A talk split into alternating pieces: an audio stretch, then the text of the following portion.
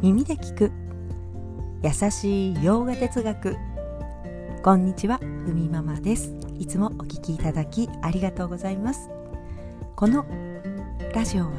耳で洋画哲学を聞いて日常に生かしていこうというラジオです。はいということで早速今日のテーマに入っていきます。今日のテーマはバガバットギーター12章に入る前にということで、え、これから12章に進んでいきたいと思いますがその前にという形で進めていきたいと思います。はいということでヨガ哲学、聞きたいと思う人しか、聞けないのがヨガ哲学ですよね。ただこう多くの人が気づいたらいいのかなと思っているのも、私自身ありますが聞きたいと自分から思わないと聞けないよねと知っているのも私です、まあ、私自身が実際そうだったのでよくわかります、まあ、先日も、ね、ちょっとお話ししましたがヨガを始めた頃はヨガの実践や、まあ、アーサナ呼吸法ですね十分にヨガの恩恵を受けていました。まあヨガの哲学をね学ぼう学ばなきゃダメだなんてねそんな風に必要性を全く感じませんでした。ただこうしばらくするとね苦しくなりました。ヨガの哲学に触れたことで自分と向き合っていくことで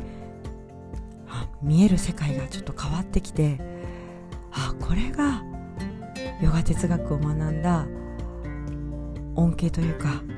あ自分と向き合う大切さなのかということをね知ることになりますけれども、まあ、なかなかこう自分と向き合うというのは結構忍耐いりますよね。うんありのままとありのままの自分と向き合うわけです。は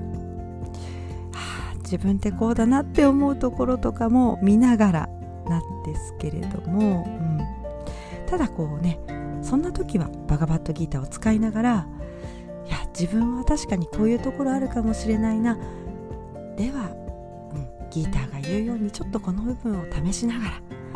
向き合っていこうかな。というふうに実践をね入れながら、うん、交えて自分と対峙していけばちょっとずつちょっとずつ変わっていくんだよとギーターも励ましてくれます。自分に対しての思いとか世界に対してやはり自分勝手なフィルターで見ていたりするところがあるわけです。それによって勝手にあ私何に対して不安を覚えているのかななんてね時にふと我に返れる日もあるわけです。バイラーギャ見極めですね。見極めが必要になってくるということです、まあ、少し前にバガバットギータの11章が終わり。ここから12章に入っていくので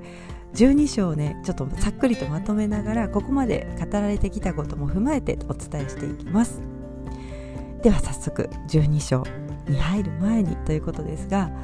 12章ではですねバクティなんですよ。やっぱりこう知りたいという真摯な思いが大事ということです。バクティというのは敬意を持って、まあ、その教えを聞くという姿勢になりますけれどもまずその姿勢に入る前にカルマヨガラージャヨガニャーナヨガを使ってそのねあのバクティを深めていこうということです。まず1つ目のカルマヨガは前向きな態度で目の前のことをやっていく。ラージャヨガは瞑想です。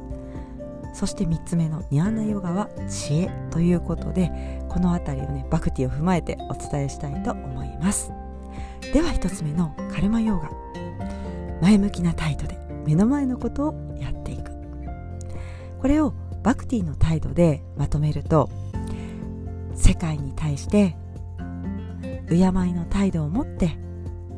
自分の行いを放っていく。行いをすれば必ず自分に結果が返ってきます。これが世界とのコミュニケーションになるということなんですね。そう私たちはこう何か行いをしたり、まあ、動いたりすれば世界から何かしら返されます。すぐに返される時と後になって返される時があるのでいやいいことしたのになんかその恩恵が返ってこないからおかしいななんて思う必要はないわけです。後に必ず帰ってくると。そしてそうやってそれも知りながら繰り返していくことで世界と自分のつながりを知ることになり次第に自分の中で落ち着きを得ることができます。その落ち着いた心で2番目のステップラージャヨガなんですね。ラージャヨガは瞑想です、まあ、瞑想10分したとか形式的にこうあのこれやったから瞑想 OK っていうそういうものではなくて心が静まった状態を自分の中に作っていくこと。あくまでも落ち着いた心を準備して経典の教えを理解する手段になります、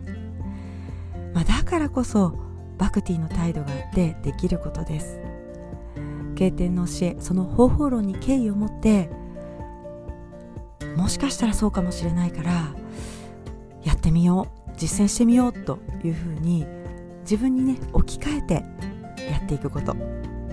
何千年も前から生きながら自由になった悟った人が言われる人々が実践してきたことその教えを理解できる自分に育てていく、うん、そのための瞑想でもあります。そして3つ目ニャーナヨガ知恵ですね。その心に知恵が起こるわけです。ビジョンが変わっていく。世界に対する見方が変わります。これを知恵が起こるんだ。というふうにギターの中でも言っていますけれどもバガバットギターのテーマというのは苦悩からの自由なんですよね。自分を苦しめる、まあ、苦しくしている苦しくさせてしまうこう思いとかその苦悩の原因をいかに解き放ち自分のもともと内側にある自由と幸せの意味に気づいて足をちゃんとつけて歩いていけるのかと。苦悩を放ちいかに幸せになっていくのかというのがヨガの大きな目的です。そのためには自分が誤解して勝手にしがみついている思いとかしがらみに、えー、それをねいかに自分から話していくのかというのがヨガのプロセスになっていきます、りこう気づかぬうちにねこうしなきゃって思ってしまいますよね。そしてこうしなきゃこれが正しいといったようにどこか自分にそれを課しているわけです、時にその自分に課すだけではなく周りにねそうだよというふうにこう伝えているというかこうしなきゃいけないって。ただこう他人に向けられたこうしなきゃっていうのは自分に対してもこう同じように来るので結構ね強く返ってきますよね。いろんなルールを自分で作ってそれに縛られてああ気づいたら苦しいとなってしまうと、まあ、ただこう私たちのね根源の苦しみというのはこうその苦しみっていうのは無知とかがありますけれどもそれが知恵によって置き置き換えられていく。これがニャーナヨガです。私たちは本当の自分自身を取り戻し初めから何者にも縛られていない自分自身になっていく。その時外に何かを追い求めたりまあね幸せも含めて追い求めたり探しに行かなくていいんだよと気づいて知っていくということです。バガバットギータ12章はバクティなしにはこの先の方法論をなぞっても何も生まれないんだよということを私たちに伝えているわけです。いそれでは今日はこんなところで。今日一日も皆様にとって素敵な一日になりますように。耳で聞く優しい洋画哲学ふみママラジオご清聴ありがとうございました。ナマステ。